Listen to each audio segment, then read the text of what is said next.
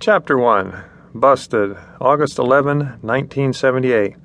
One false move and bullets would be flying. In California's eastern Sierras, 195 miles south of Reno, Nevada, I lived in a small two room bungalow in a little town called Bishop. A bunch of us were coming back from a day at Keough's Hot Springs. I was in the back seat, and there were three other guys, two women, and three young children in the car. They were about to drop me off. All we had to do was take a left turn onto First Street. My place was the second bungalow on the right. Before we turned, though, I noticed that the guys at the Veterans Hall in the corner were all outside, drinking beer on their lawn chairs instead of inside at their bar.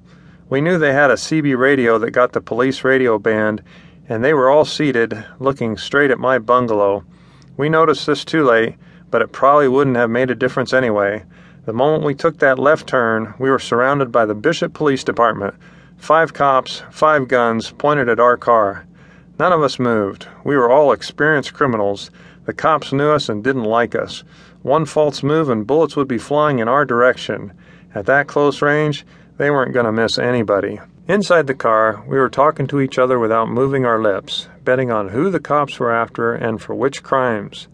Everything happens in milliseconds in this kind of situation. The cops were definitely jumpy.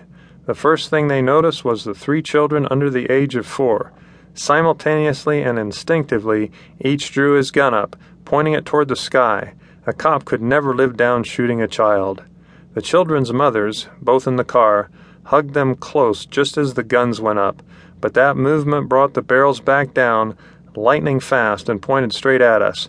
That's when I took over and told everyone in the car, including the women and children, to slowly raise their hands, palms facing the cops, and let the cops cherry pick whichever of us they wanted. This was for the good of the women and children and those not guilty on that particular day. The cops took me from the back seat. I saw one of my ex roommates with a broken leg get out of the back of a police car. He had been arrested a few weeks earlier. He unlocked the door to my bungalow and let the cops in, and went in also. Never a good sign. More likely a sign you're getting ratted out. This actually turned out to be a good thing.